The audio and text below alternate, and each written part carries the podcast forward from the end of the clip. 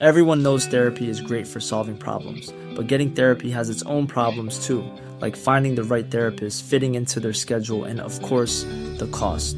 Well, BetterHelp can solve those problems. It's totally online and built around your schedule. It's surprisingly affordable too. Connect with a credentialed therapist by phone, video, or online chat, all from the comfort of your home.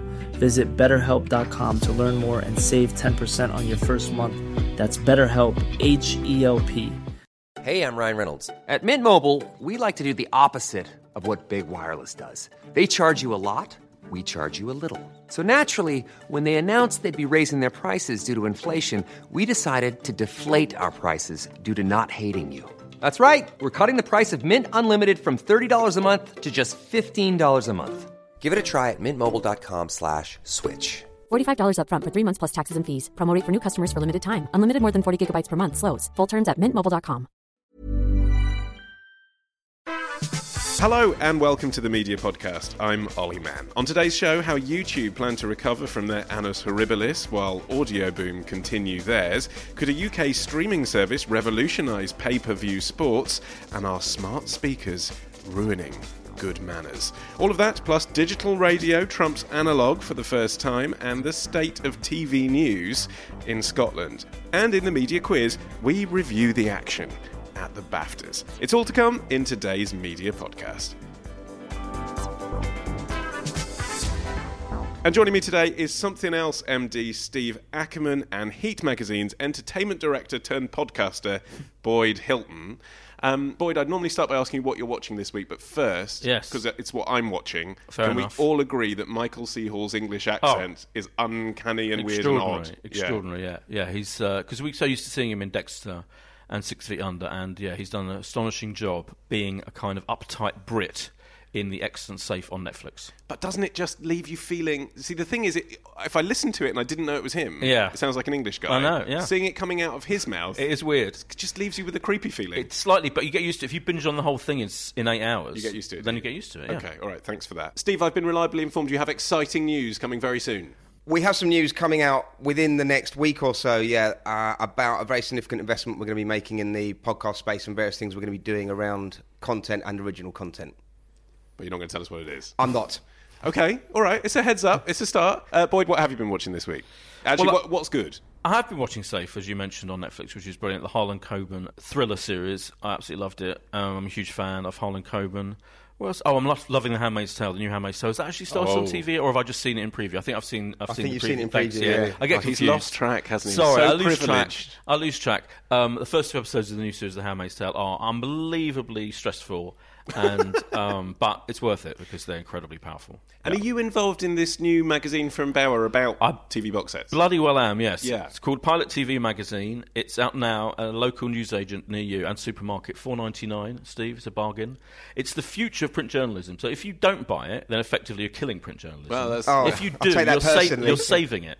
It's a new, actual, physical magazine about high end, good quality television. and it's a monthly glossy. It's a monthly. We put out the first issue out. It's out basically now. Empire for Netflix. It's Empire, not just Netflix. Empire, HBO, And Amazon and- Amazon, BBC. There's BBC stuff. Very, very English Scandal. The new Russell T Davies um, sh- shows in there. Alan Partridge new series preview, which is in there. It's it's everything. We any good original drama comedy is covered. and Steve, you guys at Something Else were a big part of the Mental Health Minute as well, weren't you? Tell us about that. Yeah, we were the agency behind it, so we created the actual audio that got played out across the country uh, and all the social media assets that have run on many, many channels and created a massive impression. So obviously, really delighted to have been part of things. But it was the it was the Radio Centre and the Radio Academy who were the big drivers behind the initiative in terms of getting all the radio stations in place. Okay, but if you missed it, can you still go and catch up with that? Yes, if you missed it, um, it, it- it's still online. It's still in various places. Uh, cer- certainly in social media form, you know, in terms of assets, it's still available. So yes, go and catch it. And it's basically a one-minute message, but it features some quite remarkable people in terms of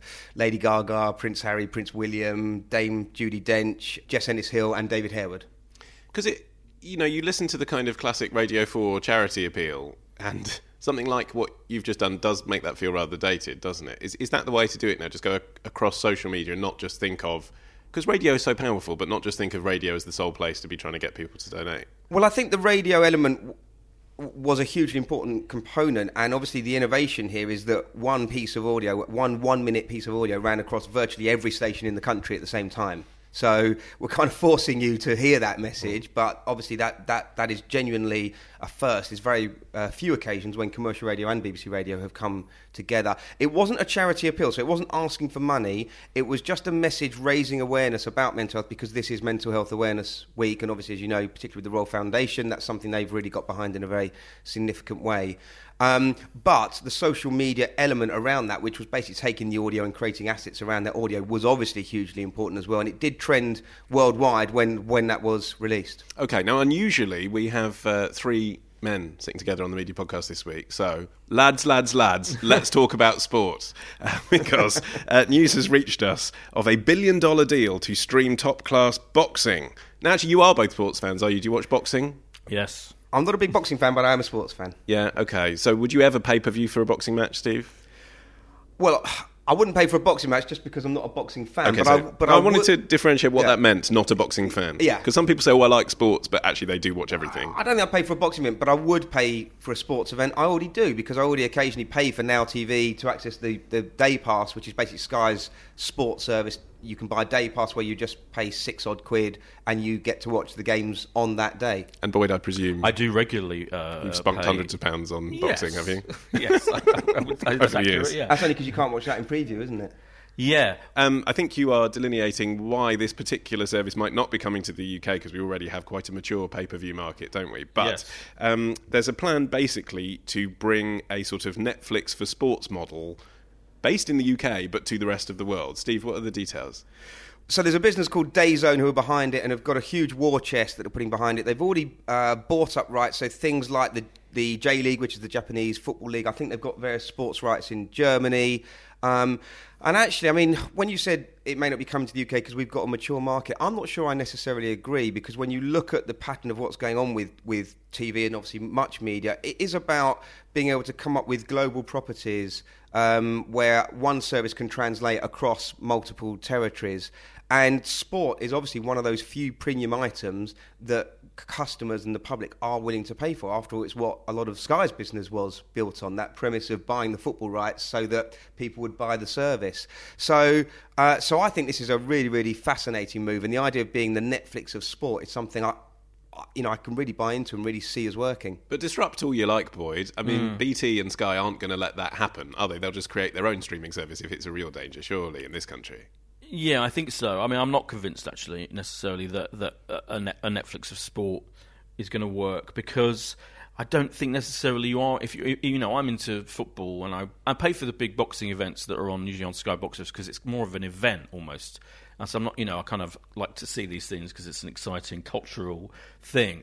Um, interesting at the moment, of course, Sky has split its sports channel. It used to have Sky Sports 1, 2, 3, 4, etc. And they're now split into the actual specific sport. So they're going the opposite way that, you know, you can have Sky Sports Premier League channel and not bother with the cricket channel, whatever the hell, the other- and the motor racing channel. So the idea of one place that you pay subscribe to every month for a kind of slightly random gaggle of sports rights. But I- if that was I'm the not only place, if that was the only place you could go to, I mean, I, I mean, obviously the whole premise has to be built on exclusivity. Sure. So if that's the only place you could go to to get Premier League rights, and I'm not saying they're at that point yet, but that's really, I, mean, But I would be amazed if you get to the point where the really big um, sports that you that, that you know that I'm interested in, I need to follow, and I would need to watch on TV are going to be in that area of a subscription channel. If you like, you know, if you really think of it as equivalent to Netflix, you know, the incredible thing about Netflix, and we'll talk about more in a minute, I'm sure, is that. Um, their content, they do have literally some of the most premium drama, for example, rivaling, if not better than, the rest of the world's drama, certainly as good as. Whereas I can't see that happening in the sport arena. No, but isn't this, particularly right but now. isn't this the same debate that happened when Sky Sports launched? The Hmm. idea that well, surely, surely the football companies won't sell their rights to this this tiny player when no one's got a Yeah. satellite dish, and why would they do that? They'd be cutting off their hair, you know, cutting off their nose to spite their face, and all that sort of thing.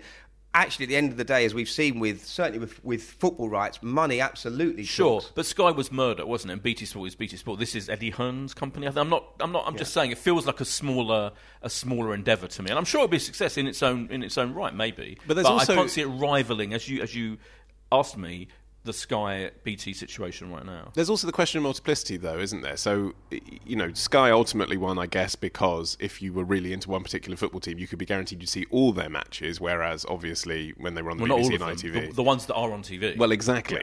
all the matches that are broadcast. What's Yeah. different about this is you really could see all of them. You could see, you know, that BT and, and Sky have rights to matches they never screen because they don't have enough outlets to put them on. So that does kind of make sense, doesn't it, for a streaming service? You can actually literally choose the ones you want to Well, watch. yeah, that would be the revolution if they could. I mean, that, but that would be a, re- a revolutionary situation because at the moment, very much, you know, everything is geared towards not allowing each football club to sh- have give away all the rights to their to their games to, to any particular channel. So And that's to ensure people still come through the turnstile. Yeah, right. Yeah. so that would be a massively controversial move, you know. If and when that happens, and I'm sure eventually it probably will, because you know this this, this like feels like an inexorable move towards being able to watch everything somehow.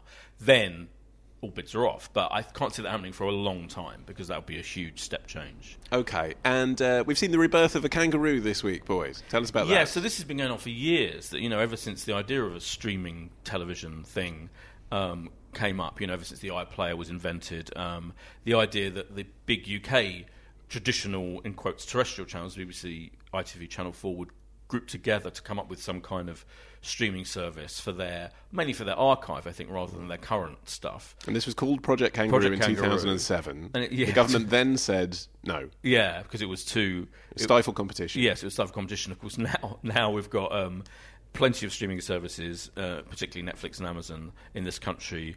Hulu in America. I think Hulu's going to come here at some point, isn't it? That's the, but I don't know when. Well, I suppose that depends on the Fox Disney deal, doesn't it? Yeah. it's part of Anyway, yeah. I don't know if they need. I don't. I now I feel slightly like an old fashioned notion that they need to do this because they've all got their own streaming services anyway. There is a lot of archive available on BBC iPlayer anyway. There are ways of tapping into that without the need to do this particular thing. So I'm not entirely sure why it has come up again. Well, presumably, Steve, the technology underneath it would still direct you to the same digital file on ITV Hub or 4OD or wherever it's hosted anyway. It's just a sort of overlaying system, isn't it, to recommend stuff? And that's the thing, isn't it? You watch something on iPlayer, it recommends something else from the BBC, whereas this could be across British TV. Well, I think the reason it's come up is obviously because this is a, in a sense, a, a rearguard action against the rise of Netflix and Amazon. I mean, when you see the stats of take up over the past 12 months, with actually Amazon's uh, take up going faster than Netflix, it's it's really it's quite astonishing. And if you were Channel 4 ITV or BBC, I think you'd be looking at that with a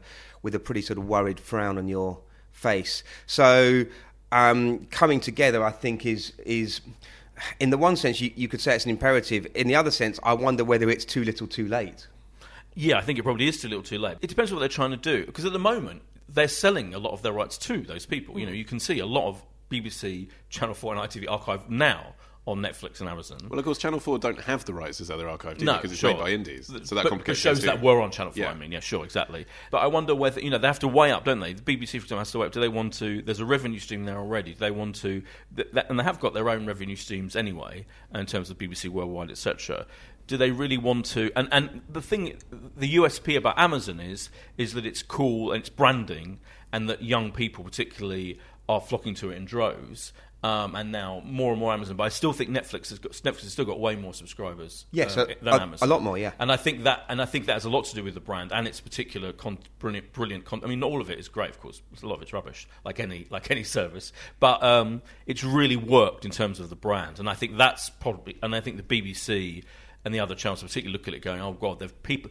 You know, my niece and nephew, who are teenagers, they watch Netflix, mm. and for them, TV is kind of defined by that. They're not watching some. Sh- they at least they're not saying they are watching some programs going out live on the BBC. But looking forward five, ten years, that generational stickiness could be its undoing, couldn't it? You know, things that are trendy with young people become untrendy when they get older. And, you know, uh, iTunes was the only place to buy music ten years ago. Now no one's buying music at all, they're streaming. So it's Well, possible, thi- isn't it? Well, it is possible, but I think there's a there's a there's obviously a big issue about about habit and about branding and you know if we hone in on the BBC, a great fear and issue for the BBC is about attracting young audiences to the BBC brand. Actually, for audio as well, because that's why they're making this move into podcast for the same reason that they've got, I think, two million Mm. young people who don't listen to BBC radio in any form all, but do listen to audio. Similarly, TV, you're absolutely right. There's there's lots and lots of uh, information and stats now showing how, amongst young audiences, platforms like Netflix are a much bigger part of their media consumption than BBC iPlayer. Well, if you think about the political implications of that, if you have a generation who don't use the BBC, you then start to get to, to a position where it's very hard to justify a BBC license fee. I'm still of the opinion that actually, when it comes down to it, probably if you're a young person and you're on your and for you, television right now is Netflix. Kind of when you reach 30 Mm. and you're in quote settling down to use that awful phrase, you want probably want to slump in front of a TV and watch EastEnders still. So I kind of think it's not that much of a problem as they might think it is. I think in the end, people will migrate back to an old school television. I still think sitting in front of your a big screen in your living room will, is a thing that will never go away. But then I only watch Netflix on my big screen anyway. So Sure, I mean, and, you well, know, let's not ignore the fact that the m- huge um, shows that get watched by vast majority of people are still on BBC on ITV. You know, 30 million people are watching Blue Planet. Mm. God knows if that will ever happen on Netflix or Amazon Prime. I still think that. Let's talk about print now. And the theatre critic Lyn Gardner has had her contract discontinued by The Guardian after two decades, to much dismay. Boyd, over 100 theatre people have signed a petition to protest Lyn's departure. And these are people that, you know, run sort of Yeah. our flagship arts organisations. Yeah. They say this is going to have a major negative impact on the industry. Yeah. Uh, are they right? I was surprised, I have to say. She has a reputation, a well deserved reputation for not just um, you know reviewing the kind of mainstream big shows in the West End, you know, but she will go to the small independent spaces where new work is going on and new theatre companies and all of that and she's been doing it for decades. And it's those kind of shows survive on being reviewed in the Guardian by her. Whereas they've kept Michael Billington, the old white guy. So it felt odd. But, I mean, he is countering- also. I mean, to be fair to Michael Billington, he is the country's preeminent theatre critic, isn't he? It's not because he's an old white guy; it's because he is I'm well trying- established. He cool. He's definitely well established. Yeah. I'm not arguing that, but I think it sends out an interestingly odd message. Yeah. The female who is, you know, who's been writing about less obvious stuff. He slaps off to Swansea to watch the weird stuff. Right, Yeah. exactly. Is is is is got rid of, and that, and the Guardian saying they're going to bring in new voices. Which I'm sure is fair. And it's hard to to criticise any publication for getting rid of particular stuff, but but she is hugely treasured, and I just think it it feels. cost cutting, really. I mean, when you say bringing in new voices, well, that's what the Guardian says they're doing. yeah, sure. But I mean, you know, new voices cost less, don't they? That's the thing. She's Yeah, on a contract to I write a certain number of reviews per year. they- I don't know. They're probably surprised by the backlash. I imagine. Uh, Steve, I don't want to say this to Boyd directly, but could it be the case that critics uh, are often there really reputationally? You know, they're not there necessarily because people read them. They're there because it's important for the Guardian to have a theatre critic. Well, I'm not even. Sh- I mean, is it important for the Guardian to have a theatre critic? Well, for the theatre industry and in for the day, Guardian it's being important for the theatre industry, and it's interesting what you said, Boyd, about she's really sort of treasured by Yeah. the theatre theatre industry. You know, I do wonder if the world has moved on a bit. I've had very little to do with the theatre industry. What I have had to do with it has been more on the marketing side, and I've been astounded at really it is one of the sort of more uh, less modern, forward-looking industries within our media landscape. I would say, in terms of how they approach selling themselves and marketing themselves. I think probably in terms of TV, you know, there are fewer TV critics now in, in, in the papers than ever before. Um, maybe even film, you know. But I still think critics serve a very important service. And I still. Criticism is an art in itself. This is my. This is the important point. And you know, you read Lyn Gardner and the great and, and, and, and other really good critics in all different areas. And I think the Guardian's all about that kind of content. Use that horrible word. So I would just miss reading her reviews. And I think if she also gives a five star review to an obscure show somewhere mm. in a region in the country without wanting to sound too patronising, that is still going to be an immensely powerful. Um, piece of writing, and it will still send, and it still will drive people to that show. And because theatre is a much smaller enterprise, you know, literally than, for example, TV and film reviewing, so it is probably more important, I think, in theatre that something gets a really good review. I suppose my question is is I mean I agree with you that being a critic is an art within itself absolutely and- and we have some you know some some really fantastic examples of that in the country. I suppose the question is is a newspaper the right platform for that in a modern age where people can blog and they can do videos and they Well- can that they, they can have a presence within social media and you're you're a good example of that genuinely without sort of blowing blowing smoke. I mean you know but you are a good example of that of someone who, who has a presence beyond the pages of Heat magazine, Sure. um, and and who has forged a, a reputation for being knowledgeable in your field, but but you have a presence across multiple platforms. And and I suppose my question is: here's someone who who, who had a bit more of a old-fashioned approach and was in the newspapers of a magazine, and is that necessarily the way forward in terms of how we review? Um, and and how, how as members of the public we get information on on what we should or shouldn't see. I, I do think that maybe there's a difference in how much you pay as well to go and see a show. I mean, not necessarily with a fringe show, but if Yeah. you're going to the West End, I still look at critics for the West End because I think it's going to cost me 60 quid. It's not like a choice about what I'm watching that night. And like honestly, it's absolutely the case that if a show, you know, starts off not in the West End and it gets five star reviews left, right, and centre, that will absolutely drive people to see it, and that will end up getting that transfer to it. That is kind of partly, not entirely, but partly how it works. Okay, just before the break, uh, a few weeks ago we mentioned that podcast network Audioboom was the subject of a reverse takeover. Uh, we've heard now on Wednesday that has been nixed and that the company is weeks away from running out of money. Uh, so far, so SoundCloud. But there have been podcasters online now sharing stories of not being paid uh, for the advertising that they've done on behalf of Audioboom. Responding to angry podcasters, Audio Boom COO Stuart Last said, Our hands have been tied during a big corporate deal. That has now gone away, so we can start the process of making this right. Uh, Steve, do you think they can make it right? Well, I don't know the ins and outs of their business, but one thing I would say is that that doesn't sound to me like a valid excuse in terms of it can be terribly distracting when you have corporate or, or M&A activity going on, but that's no excuse for for the everyday running of your business and making sure, certainly from a sort of cash flow and payments perspective, that that is running in a very sort of smooth way. So that doesn't suggest to me though I have no knowledge of this, so I, I, you know, I want to be careful. But that doesn't suggest to me an organisation that's necessarily being run as well as it should be. And also, just from a PR perspective, um, okay, not every podcaster who came out alleging they haven't been paid, we have obviously verified to see if they're telling the truth, but there were so many of them that it would seem to be the case that most of them are. That's not good publicity, is it? The whole point of podcasting is people relate to the individuals who are in their ears, and then if they go on social media and see that they're not earning money for the ads that they've been reading, that just it's the worst possible advertising for Audioboom. Well, particularly when you know I don't know everything about it either, but my impression is that their whole USP was that they were this is the place to come to if you want to monetize your podcasts, and we'll help you do it. And well, if if if that is the one thing that's now not happening for various reasons, then that is pretty pretty tragic. Yeah. I mean, all of these companies, though, don't they, do sort of have uh, uh, a bigger, what was the phrase I'm looking for, bark than their bite, perhaps. Um, in that, you know, every podcast hosting company that offers you free hosting in exchange for ads, whether they're inserted dynamically, like we were talking about the other week with Acast, or whether they're um, baked in, as it were, all of them promise to make you a millionaire. and basically, you know, unless you're Adam Buxton, that ain't going to happen.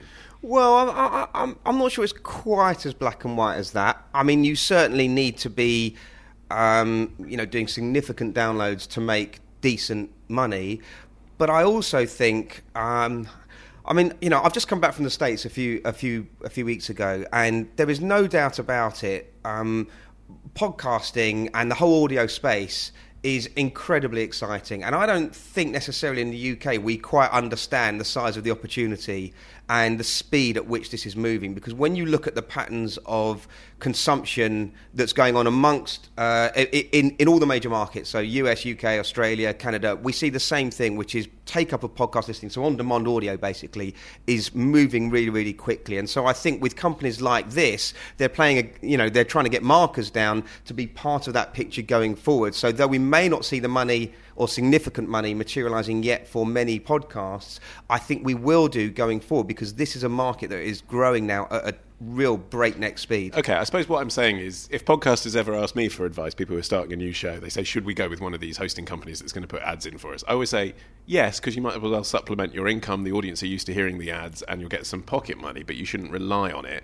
But is that the wrong answer? Perhaps the answer should be no, sell your own ads. Because even if you only sell one in every 10 episodes, you'll make more money and you will be paid.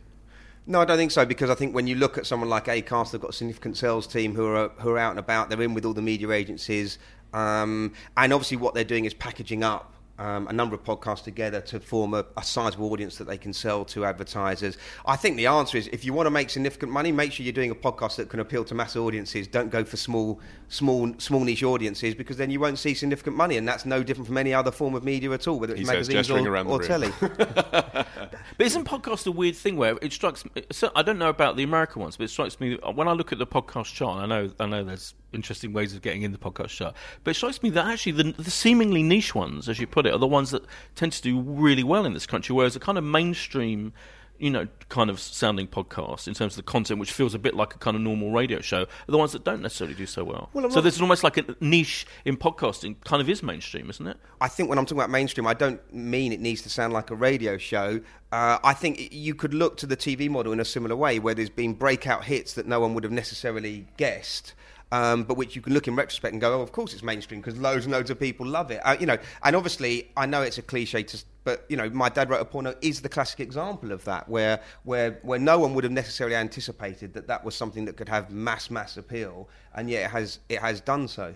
That's a niche proposition, isn't it? My dad wrote a porno, and even even even Adam Buxton. Adam Buxton in TV terms is niche, Mm. but in podcasting terms, he's massive mainstream. That's my point, really. Yeah, I, I, I'm not sure I'd see something like Adam Buxton as. I mean, you know, I think Adam Buxton in the podcast Well, he hasn't world. had a TV show for decades. no, There's a reason for no, that. but what I mean is he's similar to Harry Hill in the TV world. That it's it's slightly unorthodox humour. Uh, it's it, it, it appeals to a certain demographic, but it appeals to enough people to have. Well, the people who like it love it, don't they? That's exactly. thing. Uh, okay, right. Well, just worth me reminding you that uh, we survive on the mixed ecology of your donations and the small amount of money we get from advertising. Speaking of which. Now, you never know when you might need a friendly production house to edit a TV show or record a podcast or just to have their free coffee. Run VT is the central London production house that the media podcast is proud to call home. And they did just give me a free coffee. With 15 offline and 2 online editing suites, a Baselight grading theatre, a dubbing suite, and a voiceover booth, they really have everything you could need to edit your next show. To see what Run VT Studios can do, check out Bad Tenants, Rogue Landlords on Channel 5 at 8 o'clock tonight or on 5 on demand. And to find out what they can do for you, go to runvt.tv now. It's that time of the year. Your vacation is coming up. You can already hear the beach waves, feel the warm breeze, relax, and think about work. You really, really want it all to work out while you're away. Monday.com gives you and the team that peace of mind. When all work is on one platform and everyone's in sync, things just flow wherever you are. Tap the banner to go to Monday.com. Everyone knows therapy is great for solving problems, but getting therapy has its own problems too, like finding the right therapist, fitting into their schedule, and of course, the cost. Well, BetterHelp can solve those problems. It's totally online and built around your schedule. It's surprisingly affordable too. Connect with a credentialed therapist by phone, video, or online chat, all from the comfort of your home. Visit betterhelp.com to learn more and save 10% on your first month. That's BetterHelp, H E L P. I'm Sandra, and I'm just the professional your small business was looking for. But you didn't hire me because you didn't use LinkedIn jobs. LinkedIn has professionals you can't find anywhere else, including those who aren't actively looking for a new job but might be open to the perfect role, like me. In a given month, over 70% of LinkedIn users don't visit other leading job sites. So if you're not looking on LinkedIn, you'll miss out on great candidates like Sandra. Start hiring professionals like a professional. Post your free job on linkedin.com/people today.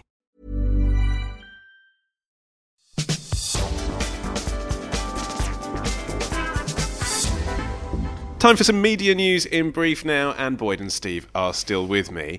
Uh, up to 34 jobs at commercial broadcaster STV2 are at risk as the network has announced a move to digital only output. Uh, Steve, do you think the chief exec Simon Pitts is right to focus investment on future proofing his news business in this way? Well, he's certainly right to try and future proof his business. And if my understanding is correct, in terms of STV2, I think it was an amalgam of lots of the local city licenses that had been bought up to form to form STV2. And I, I, I definitely remember being on this podcast on previous occasions talking about those city licenses and, and just what a ill-conceived idea it was that came out of a government minister's head, Jeremy Hunt, where he, had, he, kept trotting out that line that if Birmingham, Alabama in America can have 10 TV stations, then certainly Birmingham in the UK can. And, and it, was, it, it, it was so ill-conceived, and we've seen that right across the board. I mean, I think the whole project is now being shelved, isn't it? And certainly, even in London, a massive city, we can see that it hasn't worked. So the idea What, that you mean you don't go home and watch repeats of Minder on London Live? I'm afraid London Live is not on my TV radar. So anyway, so I don't think there's any any surprise here. And uh, in a funny way, I think this ties back to the story we were talking about before in terms of uh, BBC and ITV and Channel 4 coming together and um, being able to compete with Netflix. Because this is really this is all wrapped up in the same thing, which is massively challenging times for traditional TV broadcasters as they are faced by these global monsters who are coming into the picture. And we haven't even talked about Apple, whose investment dwarfs both Netflix and uh, Amazon. So I think that's that's really the sort of sub theme that's running through both this story and the story earlier. Do you know, by the way, talking of Apple, you know, no one, Apple is commissioning, I keep telling everyone this because it's so interesting. Apple is spending vast quantities of money commissioning huge stars and huge production companies to make stuff for them, and no one yet knows, and they have not told anyone how they're going to put it out and where they're going to put it out and how people will be able to watch it. There you go. Which is what Audible did as well. Right, but it's slightly big with Apple, isn't it? Yeah. In TV. Well, sort of, but it's Amazon versus Apple, isn't Yeah, it? sure. But sure, telling Yeah. is quite a big deal. Sure. What do you suspect that means, Boyd? I think it means that Netflix and Amazon are, are probably quite scared right now because they just don't know. You know, Apple is keeping their, their, their plans up their sleeve, but announcing these huge commissions. Do you I've think never it might seen- mean a new app? I think more than that, I think it might mean a new some new hardware. I think it might mean a new software as well. I think it might mean both, Mm. but certainly not. It's definitely means something new. Or possibly even just bundled in with an iPhone. I mean, that would be a way of keeping people Apple, wouldn't it? Well, I Sure. think, yeah, I mean, I think, don't forget, obviously, with Apple, the big advantage they've got is they've got hundreds of millions of devices Right, yeah. in homes all around the world. And they haven't overtaken Spotify on the music front, but obviously, that was a similar. Uh, thing they were able to do with Apple Music, where they could launch it instantly and it just appeared on everyone's phones. And, and, and they may not have overtaken Spotify, but they do have many millions of people, including myself, subscribing to that service. So I think on the TV front, that's the advantage they've got. Okay, but we're not talking about Apple. We're talking about Sorry, STV. I just wanted to, I thought I'm obsessed with that that, that thing. Yeah. Um, I mean, it's a different audience, STV, but if you were to compare it to BBC Three, which I'm now going to invite you to do, is going digital only a valid proposition yet? Yeah, I think I think it's valid for that kind of operation. Yeah, I mean, you know, STV two was all about uh, local services, you know, in Glasgow and Edinburgh, etc. And if it's not working, if they're not getting enough viewers for it to be an old, an old school TV channel, if you like, linear TV channel, then it strikes me as being fair enough in a way. And actually, I have to admit, the BBC Three model, which I did openly deride Many they- times on this very many show. times on this podcast, I've kind of been proven wrong. I hate to say it, but it kind of has worked in the sense that they're producing some brilliant, particularly comedy content, some drama, but you know, amazing comedy stuff like this country. People just do nothing. That's kind of better than what they were doing maybe five years ago when it was a, just a, a cha- just a channel on TV. But I think there's a big difference, which is um, with BBC Three, Hmm. and I. I was one of the people who, was saying that was a right move because they went where the where the audience were. But I think the difference with STV is when we're talking about local content, I'd really question whether there is that much demand for people in Edinburgh to watch TV shows about Edinburgh or news about Edinburgh when that's so easy to get in. Yeah. so many other places these days, as opposed to BBC Three, which is obviously something national and is aimed at a, Sure. a very wide demographic. Yeah. And yeah, and STV was actually the success story that was flagged up when we were talking about local TV, wasn't it? People said, well, in Scotland it's different. People like it in Scotland because it's a distinct flavour. If it's not working there, you do think, well, But you know, STV is a national Scottish station. Mm. Then with STV2, you're boiling it down to the cities within Scotland. So you're really going micro. And and, and I'm just not That's sure. what the government wanted, but in in actual fact, as you say, not enough viewers were watching it. Okay, let's go from micro to macro. YouTube, after a testing year for execs there, bosses are staking a claim on original programming with big name stars. Boyd, tell us about some of these formats. Well, I know that Jack Whitehall's World Cup kind of football show has, Okay. arri- is, has arrived, I think, already on YouTube, um, and um, they are, and also, there's also this. They're also commissioning Amazon Netflix style original dramas as well. By the way, you know, and I think there's going to be this YouTube Red channel. I was invited on set, in fact, for some huge, big new science fiction thing that is going to be on YouTube. So it seems to be the case that they're going back on the YouTuber influencer and going down the more traditional big is better famous people on TV, um, you know, like the rest of television does. And I think it's interesting because I've always kind of felt deep down that there was something faddish about the whole YouTuber thing of, of these, you know, and I always felt, and by and large, when you look at them, I remember looking at, you know, they have a, there was a, there was a um, kind of live event every, almost like the YouTuber equivalent of I don't know, the Ideal Home Show uh, in Olympia or something, you know, where all the biggest the YouTubers, best mashup reference ever. right? All the biggest YouTubers and their fans would gather, Yeah. and you, and I remember being sent right the the menu and, and all of the faces, and it was literally like nineteen out of the twenty of them were young white people, most of them blokes with a few like women. It felt so non-diverse that I was stunned and shocked and amazed, and I think it. It's, I feel it's carried on that way, and I feel that can't go on forever. And I feel that the, the teenagers who, who were consuming that stuff are kind of moving on now. So I think maybe that it was a fad, and it's going to go back to being something bigger. Steve's shaking his head. I mean, I do I do agree about you know seeing YouTube now move to to sort of more traditional Yeah. content, but I think there is still a space for influencers, and, and we can see. I mean, you know,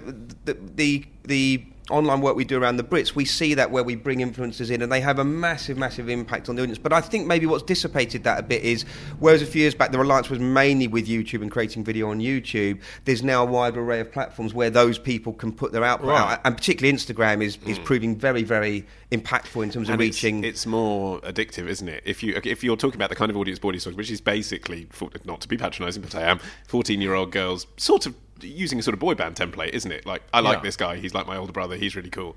It's no longer enough to just wait for his video to drop every day. Yeah. They want to follow him on Snapchat, Instagram, see everything he's doing. That's right. And then I wonder, in terms of the commissioning of content, whether there's a slight rearguard action going on there, where they can see, uh, you know, Facebook Watch is obviously going to be coming to the UK at some point. It's already launched in the States. We've talked about uh, the other big players and what they're doing, and yet YouTube was always the traditional. y- You know, it was only five, six years ago that YouTube was the video platform, and suddenly that's being dissipated in, in quite significant ways. So I wonder if there's a, a slight rearguard action where they're thinking we have to be part of this, or, or, or we are going to become irrelevant. But I don't. I just don't see myself turning there to watch those big kind of TV shows. It's just there's something about the brand that I do associate it with the kind of thing that Boyd's talking about, and it's really good at that. I go to YouTube to see an instruction manual on how to put a gadget together. I just wouldn't Yeah, think I'm going to sit and watch their big new splashy TV show. But in the end, if you click on your smart TV and there's a YouTube, just a button there, and you just need to click on it to watch some 100 million new series starring someone quite famous from Harry Potter films, Mm. then you will watch. Then most, then you will watch it. good content were out, and it's not that Yeah. many years ago that we would have said, "Well, no one's going to go and watch video content on Amazon because all they do is sell Yeah. goods and books. So why am I going to go there?" I, and I, I, on this occasion, I completely agree with Boyd, which is when I look at my TV, um, my, my smart TV. Yeah, I, I have Netflix and Amazon Prime and YouTube, and all just competing for me to press that one button to take to, to go into their platform. Okay, I'm just going to do a quick Boyd style curveball. Actually, since you mentioned this and Boyd's here, I just want to ask you do you agree with me that the Amazon Prime video app is crap? Like, it looks bad, it's clunky. Yeah, absolutely. I, it, What's it- I that do about? agree. One Well, the even most- more, The biggest company in the world. Yeah. Looks crap. Even more interestingly, I, I think the whole brand doesn't work because it's a confusing proposition because it, it's part of a subscription to get stuff sent to you quickly as Yeah, well. Prime, you know, yeah. Prime, and it needs to be its own thing. And I've always thought it's, it, it just hasn't got the sexiness of Netflix. And I know Steve mentioned that in terms of uh, um, signing up new subscribers, it's it's at a fast pace, but still it's still lagging way behind Netflix. And in terms of content, it's even further behind. You know, there's maybe one, two really, really excellent. Transparent is the best, and that's in a huge amount of trouble now as well if it's talking specific content. Mm. So I think it's incredible how Netflix has cornered that market in being a cool brand, and Amazon feels absolutely way behind. But then Steve's right about content because I still go there to watch The Looming Tower, even though it's clunky. So Sure, maybe Of maybe maybe you're yeah, right. The, the content's good enough. You will go there. Yeah. Okay, let's talk about digital radio and listening on digital, and that doesn't just mean DAB, does it, Steve? That means all kinds of digital, online, streaming, phones, everything. It, when they first launched DAB, it used to mean DAB, and then they realised they were never going to get to that 50% threshold, so it suddenly meant everything that wasn't uh, terrestrial. But anyway, uh, it has overtaken analog for the first time this week, hitting 50.9%. Why was that 50% target important, Steve? because uh, that 50% target is the government has always said that it's only when um, listening exceeds 50% that they will start to consider a switch off of um, terrestrial. It's never going to happen, is it? And basically, it's just not going to happen, is it?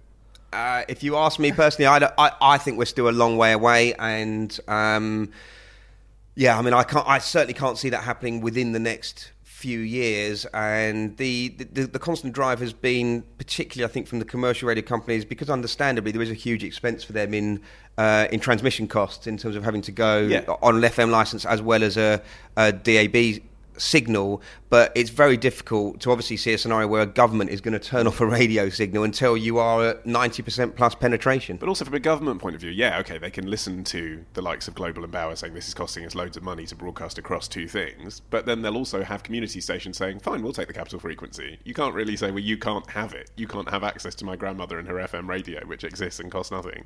It just doesn't make sense. Yeah, but I think it will happen eventually because because you know it feel it feels like um, you know we've reached this threshold, which is important you know moment if you like, a significant moment, interesting moment, and you know in, I'm not saying it's going to happen quickly, but you know five, ten years time it, when it's hit, when it's hitting 70, 80, 90 percent, that will be the point where it suddenly becomes viable. Yeah, and then digital will have truly taken over. okay, well, we'll bring you back and see if you're Thanks. wrong about that one.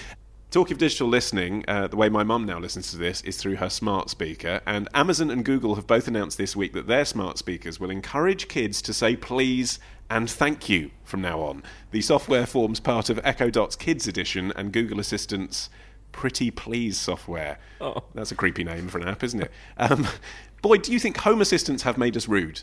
No, this is the biggest load of nonsense I've ever heard. Because in, in the same story, later on, when you actually look at it, it, it points out that ev- children are aware of the fact they're talking to an inanimate object and a piece of technology hmm. and not a live physical human being who they'll still say please and thank you to in real life because they're being talked to so by their parents. So it's having no effect. People, they can say what they like to the bloody Alexa thing in the corner. I was like, you know, I'm, I swear at mine when it starts speaking to me at two in the morning for no good reason whatsoever. Um, but it doesn't mean I'm not going to say please and thank you to you Yes. when we say goodbye later in this podcast. So it's absolute nonsense. It must be. It must be some PR's dreamt this up this story to give some publicity to Alexa. Controversially, Steve, I don't think it is nonsense. I think if all day you're saying commands that don't have please or thank you in them, it, uh, it makes sense that you'd have a dis- disposition in the long term to start ditching some manners. Well, potentially. I'm, I, I think I'm probably with Boyd that, that, that, it, that it's a PR story, but I think there's something quite interesting behind it, which is, uh, you know, there's a huge amount of research now showing how, with the adoption of smart speakers, once they get into the lounge or the communal family areas, they become a plaything for, for the children in the home. Uh, children interact with it a lot, and obviously that's. I wish uh, I'd know, never I've- taught my two-year-old that Yeah. you could just ask the thin air to play the theme from Blaze and the Monster Machines because it's exactly really terrible. Exactly that, and and and, and as we know, there's the uh, the new version of Dot that's come out that I think is is, is aimed at kids and is is more kiddie friendly in terms of its its look and appearance. So I think that's probably what's actually behind this in terms of it, it's trying to push more to families. I mean, I'll tell you a really fascinating bit of research which you may or may not have come across, which is that certainly in America, uh, the adoption of smart speakers is now quicker than the adoption of smartphones was. And when you think about that, and you think about how many, you know, how the iPhone and, and Samsung phones and smartphones have become an everyday part of our lives, the speed of take up of smart speaker is now quicker, and that really throws a fascinating insight into where we're going with mm. search and audio and the place of audio in the in the home and eventually the car as well. Now there is just time for our media quiz. Can I just raise a point of order? I feel terribly handicapped here in terms of I'm against the UK's preeminent TV critic. Who, who, by the way, was at the BAFTA. I don't know what you mean, Steve. This is entirely fair. Um, we are doing a quiz about the BAFTA winners. Uh, buzz in with your name when you know the answer. So, Steve, you will say, Loser. and Boyd, you will say. Boyd. Fastest voice box first. That's a reference to Clarkson. Let's go. Channel 5 won their first proper Boyd. BAFTA. Boyd. Cruising with Jane McDonald. That's what you do at the weekend, but the answer, yes, is Cruising with Jane McDonald, yes, which won the What Award. Features. Correct. What did it beat for an extra point? Oh, Antiques Roadshow? Yes. One. Yeah. Do you remember the other two? What the other two? I should is remember. hard. Oh, oh, do you know? Because I had to kind of know this stuff like a week ago. You'd had too much- dissipating. too much champers by I, that point, I hadn't literally you? had too much champagne. It's made me ill. Yeah. Uh, it Um, beat No More Boys and Girls. Oh, yeah. Which was the transgender yes. sort of thing, wasn't and it? And the Secret Life of the Zoo. Secret Life of the Zoo. Very good. Um, is Cruising with Jane McDonald good then? No, it's terrible. Do you know what? It's it's really funny because I was interviewed. I was interviewed about this by the great Vanessa Feltz. Yes. On her Radio London show the morning after the BAFTAs, and she was absolutely gobsmacked. Or, You know, she was like, "This is rubbish. The show's rubbish." She was really obsessed about how terrible it is. And I mean, it's. I have watched it, and a lot of it is literally Jane McDonald walking around with a, like a like a almost like an iPhone filming herself, Mm. you know. And I hosted the winners' press conference at the BAFTAs, and there's another reason why you're at disadvantage, Steve. Full disclosure. So I, I interviewed Jane and her about about winning her BAFTA. She was unbelievably shocked and stunned. Mm. And the first thing she said to me was, "It's our silly little show. You know, we cobble together." A producer's standing next to going, "We don't cobble it together. It's a highly professional operation, Jane." So. I think they're amazed. Everyone is amazed. It's funny though, and I, but I'd love to have been a fly on the wall on that jury. Yeah. Well, this is the thing. So it's not like it's voted for by the audience. No, it's a jury of, A of panel TV experts. experienced documentary Absolutely. producers say, There's something lovable of the year. about it, I think is what I would say. And I'm, I imagine someone like 12 Angry Men, you know, some juror must have gone, look, this is the most lovable, charming, amazing thing. Let's give it a BAFTA. And everyone went, yeah, why not? Right, here's question number two. Which award winner's outfit was emblazoned with the words Swindon and Mucklow? Daisy May Cooper from this country. Sorry. Steve, you have controversially lost the quiz already. Well, uh, you know, if you'd have given me another uh, three sentences, I would have got there. Can I just, by the way, at this point, when Yeah. we're talking about this show, give a big shout out for Tom George, who is the uh, director, and I think I think maybe one of the co-writers, but he's certainly one of the driving forces behind that show. Yeah. because he's one of something else his own. He he sort of, I, I know he won't mind me saying he grew up at, at uh, some, uh, something else. We still work with him a lot, but we're I'm so delighted to see him win that because every time he's been coming in the office for a number of years now, he's been telling us about this project. I've got this great project, and he is. He is a wonderful bloke. He's a very, very talented guy, and I'm absolutely delighted to see him win a BAFTA for that.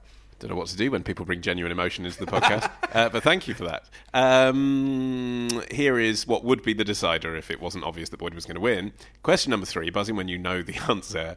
What moment won Blue Planet 2 the Must-See oh, Award? oh, Steve, Steve, I'm Steve. going to give it to Steve, go Steve. on. It was the whale and the plastic uh, bit. Oh, it Oh, wasn't specifically plastic, actually. Oh no, no, the, No, uh, he- it- What- it- wait, what- You've got to give him that. No, no, it was- he's giving us the context, not the answer. well, wasn't the plastic harsh. trap trapped in the but pup what, or but what was- happened? The, the pup died. Yes, or, yeah. and so the moment was.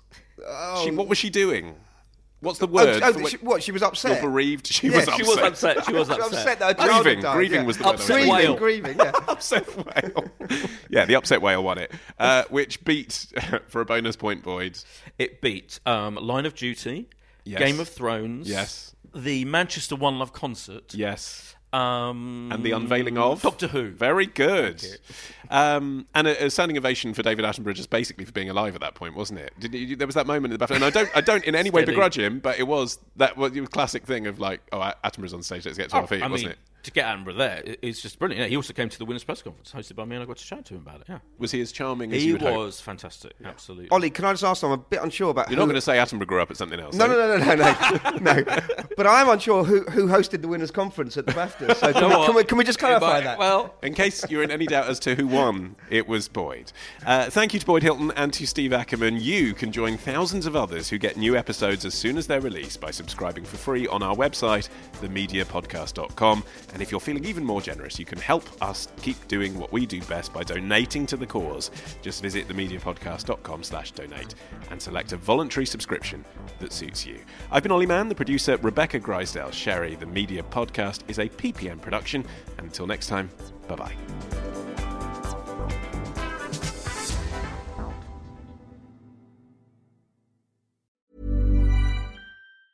Planning for your next trip? Elevate your travel style with Quince. Quince has all the jet setting essentials you'll want for your next getaway, like European linen, premium luggage options, buttery soft Italian leather bags, and so much more. And it's all priced at 50 to 80% less than similar brands. Plus, Quince only works with factories that use safe and ethical manufacturing practices. Pack your bags with high-quality essentials you'll be wearing for vacations to come with Quince. Go to quince.com slash trip for free shipping and 365-day returns. Hi, I'm Daniel, founder of Pretty Litter. Cats and cat owners deserve better than any old fashioned litter. That's why I teamed up with scientists and veterinarians to create Pretty Litter. Its innovative crystal formula has superior odor control and weighs up to 80% less than clay litter.